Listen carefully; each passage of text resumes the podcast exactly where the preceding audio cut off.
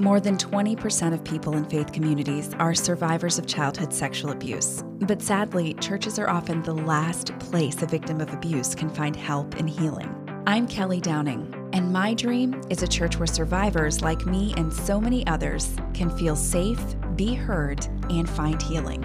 Until that happens, this is Survivor Sanctuary, a podcast for survivors of sexual abuse who are navigating the road to healing and for anyone who wants to be a part of the major heart renovation the church needs so that our faith communities can truly become sanctuaries for survivors.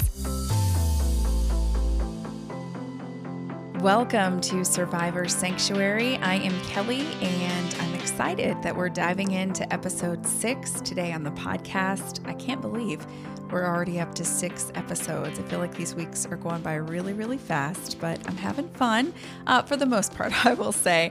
I'm just going to be completely honest and real with you on today's episode. Sometimes in the world of advocacy and speaking out for the sexually abused and the wounded, it can be really difficult. And sometimes your emotions can get extremely raw. And this past week was definitely one of those weeks for me. Um, there are a lot of layers to speaking out, there are a lot of layers to advocating for the abused. And uh, emotionally, it can be exhausting sometimes. So, this past week, um, I actually had the pleasure of reading Rachael Denhollander's new book, What is a Girl Worth? and I loved um, listening to that book. I won't say reading because I actually got the audiobook. I drive a lot. I spend about three hours a day in my car during the week and lots of crazy commuting happening. And so audiobooks work great for me because of course, you know, then I can fill that 90 minutes each way with something, you know, a little more soul serving than just you know listening to music or yelling at people in traffic but um, the book was actually it was awesome and i loved hearing Rachael's story and i loved hearing it in her voice because she reads the audiobook and i feel like it just gave it something extra to be able to hear Rachael say in her voice um, her story and to hear her heart. Uh, but that was a little bit emotional for me as well because so many of the things you know that she was talking about I could relate to. So much of what her story entails as far as not being believed and trying to come forward and not really having anyone to tell and um, having relationships lost and there's there are a lot of layers to Rachael's story as well and I could relate to them and so that left me feeling a little bit raw um, and then goodness it's just been one of those um, weeks where it seems like a lot of opposition if you spend a lot of time on social media I think sometimes it's good to just take breaks but um, a lot of people just don't like the work of advocating for the sexually abused. And uh, there are some great people, you know, that are very supportive, and there's an awesome community of supporters of sexual abuse advocates and survivors online. But, you know, there's another group that it's just kind of like their job and mission in life to kind of push back against the things that survivors say and to sort of stand up for perpetrators, I guess, and make it an issue of just forgiveness and grace and, and God's mercy and not to downplay any of those things because they're very important. But for survivors of sexual abuse, you know that it's kind of an uphill battle sometimes to get people to see things from the perspective of someone who has experienced abuse and is dealing with its aftermath. So it was a little bit of a crazy week, not completely pumped with myself about the amount of arguing that I did on Twitter. Um, but you know what? It's it was just it was one of those weeks, and there are times where I feel like to speak up is important, and then there are times when I think you know you just got to let it go. But I feel like being open and transparent about this and my struggles of this last week is important because today I wanted to talk about the decision to tell your story. Now, we talked before about the fact that your story is important. It's important for you to engage that story yourself. As Mary DeMuth says in several of her books, an untold story never heals. And so I, I, know that your story is important, especially to share with yourself and to be able to move through that and work through it. But there are those of us who have made the decision to tell their stories publicly and to really speak out about sexual abuse and specifically the sexual abuse that they've experienced. So, I thought today, uh, in addition to talking a little bit about the decision to speak up, that it would be good to begin with the reason that I decided to speak up and share my story of abuse because for many, many years 29 years to be exact I kept my story to myself. I did not really talk about it. I, I guess I a couple of times I hinted at it or intimated that things had gone on, but I never really faced it and started to speak out about it until about 29 years after it happened. And um, I mentioned in last week's episode when talking about you know assumptions that people make about why you speak out. I dealt with a lot of that uh, when I started speaking out. So I thought, you know what, it would be great to just begin this podcast episode, kind of outlining what brought me to the decision to share my story publicly.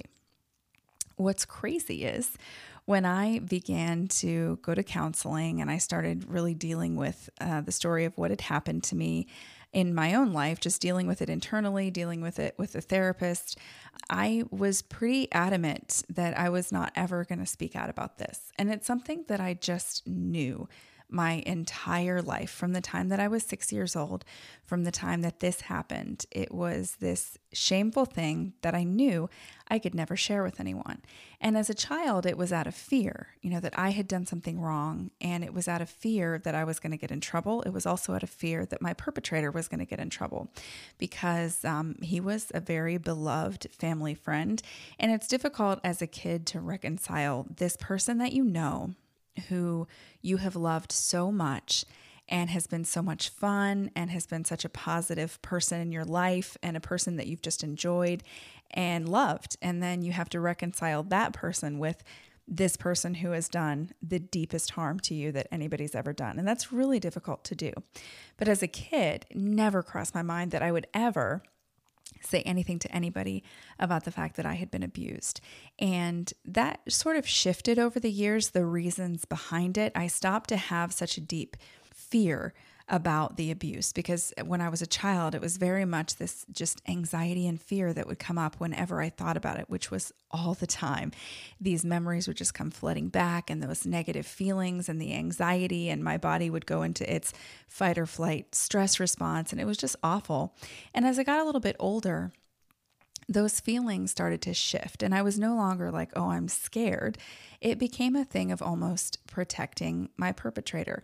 I just thought that there was no reason to tell anyone. I just thought, okay, it was a thing that happened, it was an isolated incident. And I was sure he must feel terrible about what he did. Um, and I was naive. I didn't really know much about sexual abuse. I didn't know much about child molesters. I didn't know much about pedophiles. And so I really didn't understand the story of my abuse. But one thing that was just always a given in my mind was that I was never going to share that story with anybody. It just wasn't going to happen. And it's very interesting that now I'm very very much outspoken and vocal, and I've, I've gone public with my story and uh, down to using the name of my perpetrator in, in blogs. Like I just got to that point, uh, and it, it's like a complete 360 from where I was even just um, a few years ago as I began to navigate healing from sexual abuse. So, what made that shift happen? I don't want to over spiritualize this um, by saying that I think that it was God, that I think that it was the Holy Spirit like prompting me to speak up. But I can honestly tell you that I don't know how else to describe this feeling inside me that just insisted you have to speak up, you have to say something. Um, so let me take you back to a few months into going to therapy and starting to heal and just i mean i wouldn't even say heal just starting to face my past and what had happened to me. And i just it was not an option to come forward to speak up. I knew that i would never be able to because i thought to myself oh my goodness if i ever said anything then his family would be devastated. He was now married and and had several children and he was this um, you know head deacon in a church. And i just thought i can't i can't put that on his family. And I felt like I was responsible for protecting him. I felt that way the majority of my life. And that didn't change when I began to heal. Uh, but what also started happening was I started to read a lot more about sexual abuse. I started to read a lot more about child molesters and pedophiles. And as I started reading more and more, things started clicking in my mind that had not clicked before. So, one night I will never forget. I was outside. I had a canal behind my apartment and I was just walking in the grass, walking my dog and talking on the phone with my sister. And she she was very angry. she was very angry about what uh, this perpetrator had done to me, the fact that he had gotten away with it for all these years. And I just remember, you know, I was always surprised when someone expressed anger when I talked about my story of abuse. And that might sound weird because you might think I was walking around feeling very angry, but I really wasn't. I felt this numbness. I felt this just like a grief, but just kind of like walking around in a fog. I just I could not access any feelings of anger. And it always like intrigued me when I would tell my story and somebody would just get downright mad. And so my sister was having one of those moments and she was just like I would never do this because it's your story and it's your story to tell and it's not anybody else's. But if you let me do it, I would tell everybody what he did to you. I would shout it from the rooftops. She's like, people need to know he can't get away with this. And I remember just, um, being very grateful that I knew I could trust her with my story and that she wasn't going to do anything, um, that she was going to respect that it was my story to tell. But, you know, she was very angry and I, I placated her. I just remember saying, like, you know, I mean, I'll, I'll pray about it, but you know, I just don't feel like speaking up about him is something that I'm going to do. But, uh, you know, to placate her, basically, I said that I would pray about it. And I had no intention of praying about it, honestly, because I just, it wasn't a question in my mind. I had just made up my mind that I was never going to out my abuser. I was never going to speak up uh, specifically about what had happened to me and who had done it. So uh, I remember that night very clearly because it wasn't long after that that I just began to not be able to focus on anything else because I had this feeling like this, I can't describe it in any way, but like this burning in my heart. Like I went from absolutely not, it's not even a question of whether I'm going to speak up, but it was just like a given that I was not going to. And I went from that to one day having this realization. And I don't remember the exact second that it happened. I just know that I'd been reading a lot about predators, reading a lot about child molesters and, and pedophiles who offend. And it just clicked in my mind as I was reading about the grooming process and um, I, I, feel like I need I feel like I need to apologize for using the word grooming because uh, one of my heroes in the sexual abuse advocacy world is Jimmy Hinton, and he doesn't like the word grooming. he says that he prefers testing, but I'm going to be honest. I think that testing is great, and I think that that's definitely something that abusers do. But when I look back at what happened to me, I feel like the word grooming applies because I feel like I was being taken through this whole process of like, it was somebody basically making me love him. And I don't really view that as a test because I didn't need to be tested. I gave my love very freely and, and I loved people. And I was just delighted by my abuser because he was very uh, charming and he was very kind, or I guess I should say nice, because I later learned he wasn't really kind. Um, and he was just one of those people that you loved to be around. And I was so excited. I just had this joyful feeling around him all the time because he paid special attention to me. And, you know, a, a lot of adults didn't do that. I was six years old, I was one of five kids. You know, attention was something that was really difficult to come by. But I feel like I was definitely being just like groomed. I just, I imagine like someone brushing a horse. That's like how I feel. Like I was just being cared for with this tenderness and this love. And I feel like it was all designed just to be able to trap me in a place where evil could be done to me. So, whatever you call it, whether it's testing or whether it's grooming, and I, I don't think the terms necessarily matter all that much. But um, when I started reading more about what a lot of experts call grooming, I realized all of a sudden it was like everything just fell into place, like when all of the rows in Tetris are like perfectly lined up and all the blocks disappear. Kind of one of those moments in my brain when I realized, oh my goodness, these were not isolated incidents because in my mind, that's how they had always been, you know, these isolated incidents. And it dawned on me all of a sudden that this wasn't isolated. And so I started to look back at my story and to piece things together. And there were memories that I'd had my entire life. I never recovered memories, I never lost memories. I'm sure there are things I don't remember. Um, there are details that I'm glad that I don't remember, but there are a lot of very vivid details that I definitely have always remembered. I just didn't view them through the lens of someone being a sexual predator. I always just thought of it as this nice guy from church and this random weird stuff just happened and I'm sure that he didn't mean it or whatever. But when I started piecing the story together, it was very clear that I was being groomed and that I was being pursued by him for a sexual relationship at the age of six years old. And I mean, sexual relationship is definitely the wrong thing, it's abuse. But that is the way, looking back, that it just seemed. He had singled me out he was, you know, paying this special attention to me, bringing me candy, bringing me pictures, and, and he did it for my siblings as well. Uh, but basically, just pursuing me and getting in good with my family and trying to find ways to get me alone, down to coming to my house when he knew that my parents were going to be gone. My parents would go out with his relatives, the pastor and his wife, or his his sister and brother-in-law, and they would take my parents' places or go places with my parents at times. And it was like he knew to show up at those times. And that wasn't a coincidence, it wasn't an accident. And so, piecing everything together, I just had this realization that that was not an isolated incident. And the more I read about predators, the more I realized this wasn't just like a random someone molests a child out of an opportunity to do it. He was systematically creating these opportunities. He was systematically pursuing me and he was systematically grooming me for the purpose of using me sexually.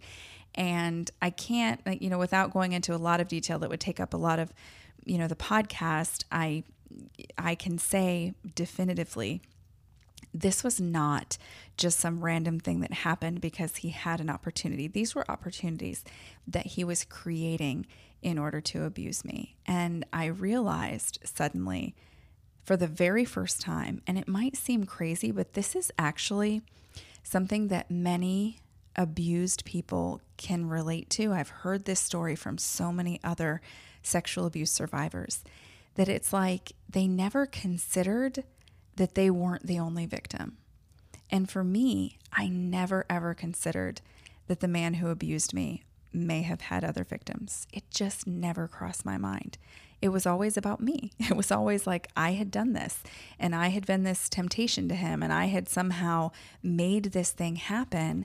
And it didn't cross my mind that perhaps, you know, he had done it before and perhaps he continued to do it after. But once I began to really dig into kind of understanding how sexual abuse works, how grooming works, how predators work, it was suddenly just clear as daylight. This guy had been abusing people before he abused me because he was too good at it. He was too good at what he was doing. He was too good at gaining my trust, too good at gaining the trust of my family, too good at getting me alone and knowing exactly when and where and and all this stuff like it was too well thought out for this to be some random incident. And that's when it hit me for the very first time. I'm not the only girl. And once that realization came into my mind, I was like horrified. My eyes were just open to the fact that I wasn't the only one.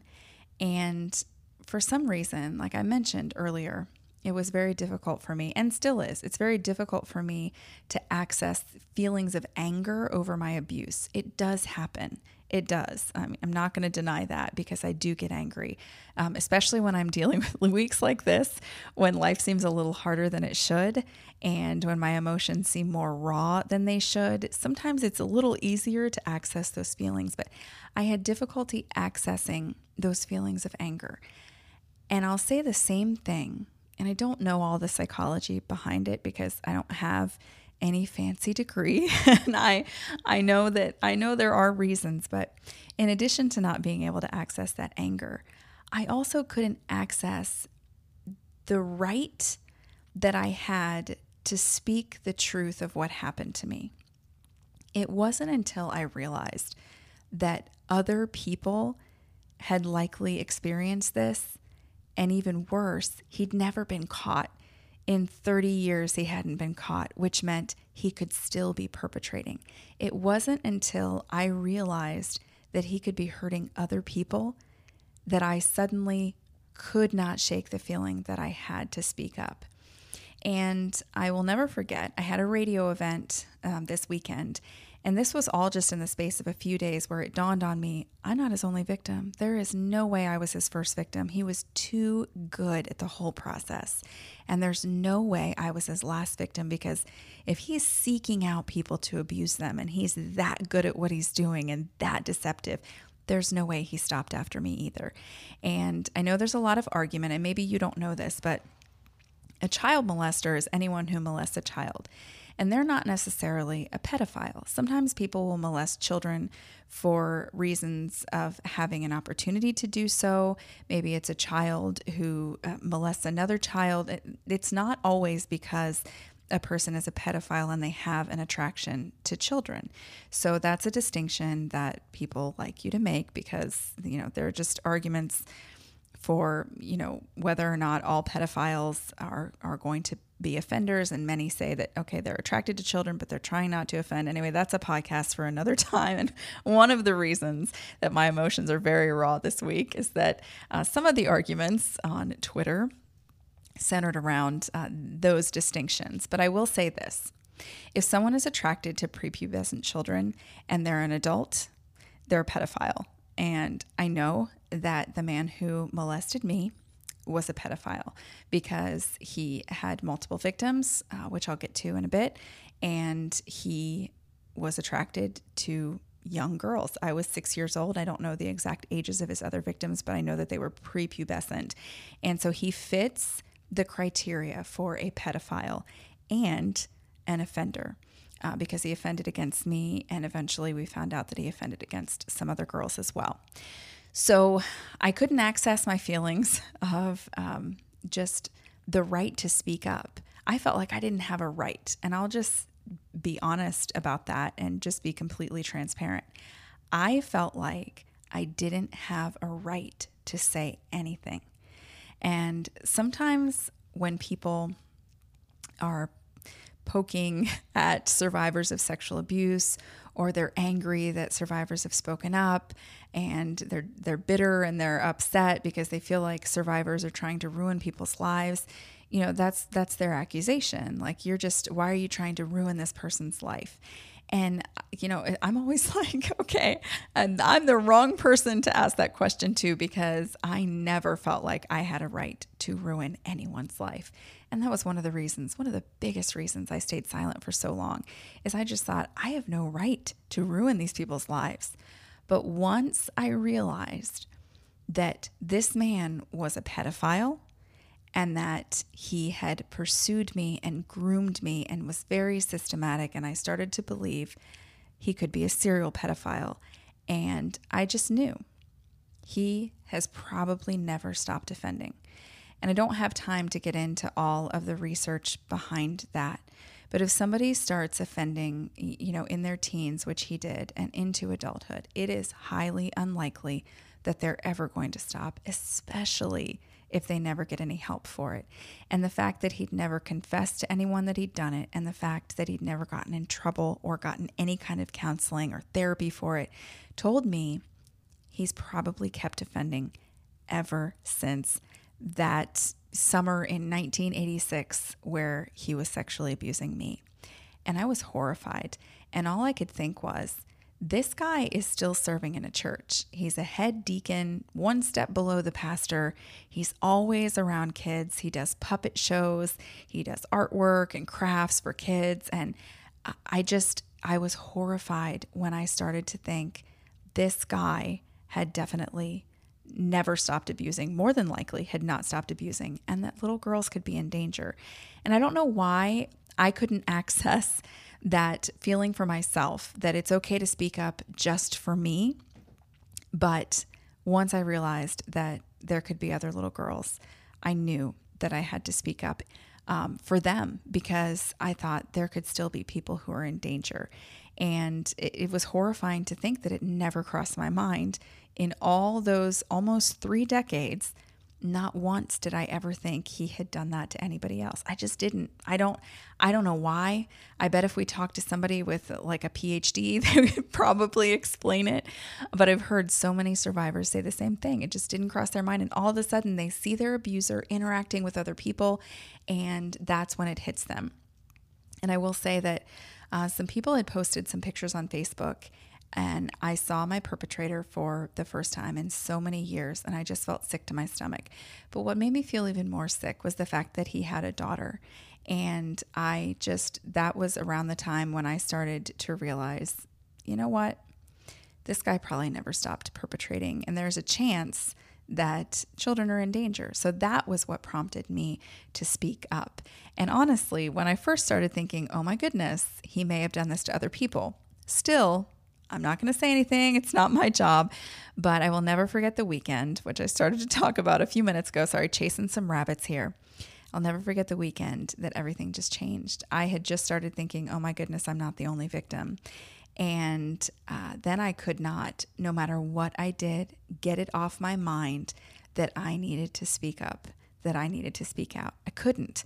I could not make that thought go away, that feeling go away. And as I mentioned, I don't know how else to explain it except it felt like my soul was on fire in my chest. Like that's how it felt. And I could not rest until I had spoken up. And I don't feel like that was just me. And I don't know where you are as far as your faith or your relationship with God or the way that you uh, think about spiritual things. But for me, I really feel like it was a prompting that was not of me uh, because I went from, I mean, in the space of a weekend, I went from, I will absolutely never say to anyone. And I was just, I didn't even need to argue about it because it was just that set. Like, you don't need to argue about something that's decided. And that's how I was. And I went from that 100% sure I'm never going to say anything to all of a sudden, if I don't say anything, I'm going to die. That's how it felt. That's how strong that feeling was for me. So, um, the story of how I spoke up is probably a story for another podcast because we've been going for a while here. But I just want to say that um, the decision to speak up is so personal for each and every person. And I never want to make it seem like when I say, you know, your story is important, that I'm saying that you have to speak out or that you have to speak up or say publicly what happened to you or tell anybody what happened to you. Like, that's not that's not what I'm saying ever. Um, I think it's important to let people know that just like my sister said to me, I know this is your story and this is this is yours to tell. It's not my place. And she respected that. And that's so, so, so important. And as a survivor of sexual abuse, if that's who you are, if that's what's happened to you and you have one of those stories and you know, you're not sure about speaking up or not speaking up, that decision is always yours. And it's not for anybody else to make that decision for you. And I also don't want you to think that, oh my goodness, um, you know, Kelly spoke up because she started to worry that other people might be in danger. And that means if I don't speak up, then people are going to think that I don't care about other kids. And I want to say right there because I struggled with some feelings of guilt for about three seconds before I realized, and other people helped me by telling me nothing that your perpetrator has ever done, whoever abused you, um, if you were abused, nothing that they do is up to you. It's not your decision. It wasn't my decision for the man who abused me to abuse me. It felt like for a long time that it was because that's what my shame told me. But uh, his decisions were his alone. And he got himself into that situation by making those decisions, by deciding to act on some evil desires and to just give himself over to that. And so, you know, I, I know that he did go on to abuse more girls. And uh, I am convinced that he's never stopped abusing, although he would argue otherwise. And unfortunately, he continues to serve in the church. Um, unchecked, but that also is a podcast for another day. But those decisions belong um, only to your perpetrator. It's it's not up to you to take on the responsibility of whether or not the person who perpetrated against you has offended again. And so I just wanted to be clear about that because I know for me, I, I did I did feel some guilt, you know, that oh my goodness, if I had thought, you know, earlier that maybe he had done this, but it's just I just didn't it didn't cross my mind. It just wasn't there. There was just no idea in the world that this could have happened before. So, um I just want to say you have to do in sharing your story, whoever you share it with, whether it's just a spouse, a best friend, whether you only ever share with a therapist or your kitten, whatever the case may be, that's your decision to make. And uh, never feel pressured that you need to do something, you know, to satisfy somebody else, or that it's you're obligated to speak up or to speak out because you're not. It's totally up to you, and it's your story. It's it's your life. It's what happened to you, and it's important that people respect that and honor the fact that that choice is yours, whether or not you're going to share your story and the way in which that you want to share your story. So, next week on the podcast, I want to share with you a few thoughts that I have surrounding sharing your story of abuse um, because it can be a little bit tricky sometimes. And sometimes your message, depending on who you tell, may not be the most well received message in the whole world. And I remember expecting that because I had read enough and I'd heard enough stories from survivors when I started speaking out to expect that not everybody is going to like the fact that you're speaking up. So, even though I expected some pushback, and even though I expected to not be well received by everyone, I still suffered a lot of hurt and a lot of heartache uh, regarding how my story was handled. And so, next week on the podcast, I want to talk a little bit about maybe some tips uh, for the decision to share your story and the way to go about it. And again, it's a very personal decision, but I know that if I had to do things over again, that I would probably do a few things differently, if for no other reason but to protect myself emotionally. And that's going to be really, really important. If you've never shared your story before and you think you may want to tell someone, again, even if it's just like a best friend or a mentor or a therapist, and you're kind of considering, like, what do I do? Who do I tell? That part's totally up to you.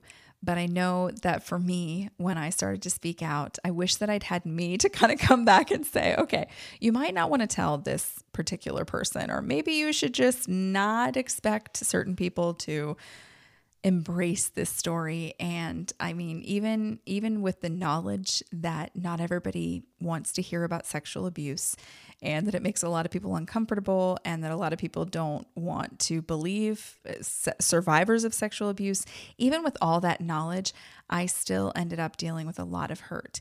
And my story was actually mishandled by uh, people and in a way that really hurt me and I'm going to share that story next week on the podcast. But if you are a survivor and you're thinking about speaking out about your story for the first time, or if you're a person who's ever been entrusted with the story of a survivor, or if you just want to be safe for a survivor to talk to, I think that next week's episode is going to be really important. I'm going to get a little bit more into the story of how I shared and how I spoke up and some of the things that I dealt with as a result. It was an emotional roller coaster.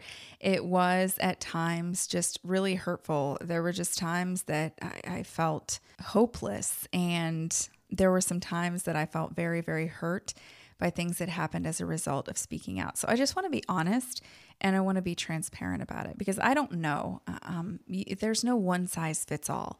Your story is your story and it, it happened to you. And if you share that story, if you don't share it with other people, uh, even the way that you share it is not going to be the same as everybody else. There's just not a one size fits all when it comes to healing and speaking out about sexual abuse. But I think that there's definitely stuff that we can learn from each other. And I definitely learned from other survivors when I started to speak. And I feel like I have some stories to share that may help you if you're navigating that decision of whether or not to speak out, or if you just want a little bit of encouragement, maybe a little bit of guidance in the process of speaking up and speaking out, and maybe what to expect a little bit. So, I'm going to be sharing more of that story next week. And pretty much one of the worst things that has happened since I started speaking out about the abuse that happened to me. And one of the reasons that I think it's important to share is that we deal with so much just trying to navigate healing from sexual abuse.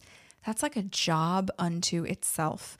Um, I work a few jobs and and I do a podcast too and a lot of other things in my life. So I'm busy, busy, busy. But I felt like when I started the process of healing and the process of speaking out that it was like an extra job that I had. And it took so much emotional energy and it was so draining because it's emotionally draining. And sometimes that can be the worst kind of draining that you can have.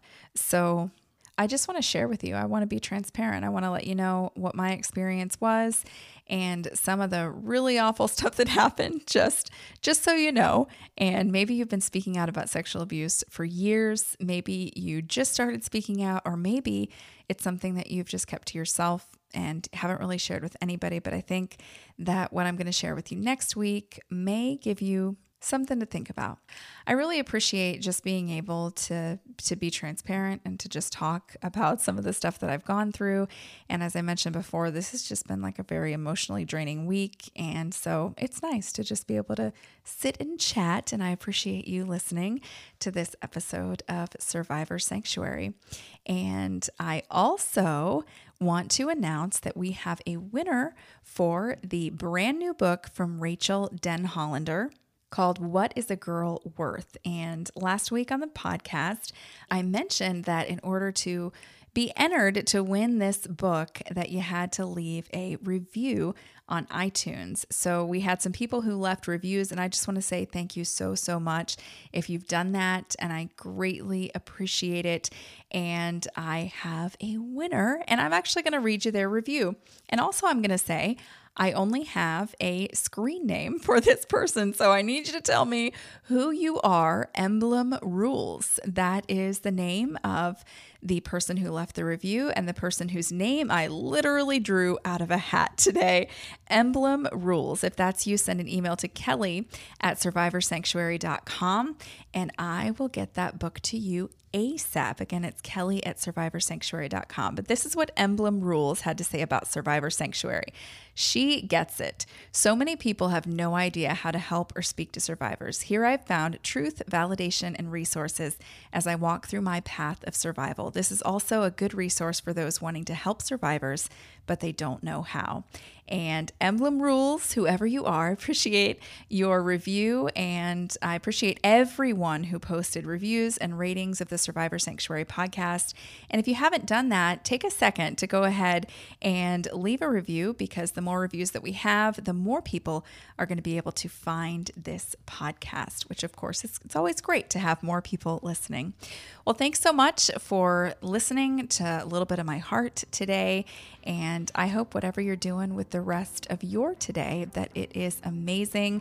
And I want to send big hugs and just love to anybody. Maybe you you've been experiencing a little bit of an emotional downturn this week or maybe it's been the best week of your life. Either way big hugs from me to you and I will chat with you next week on Survivor Sanctuary.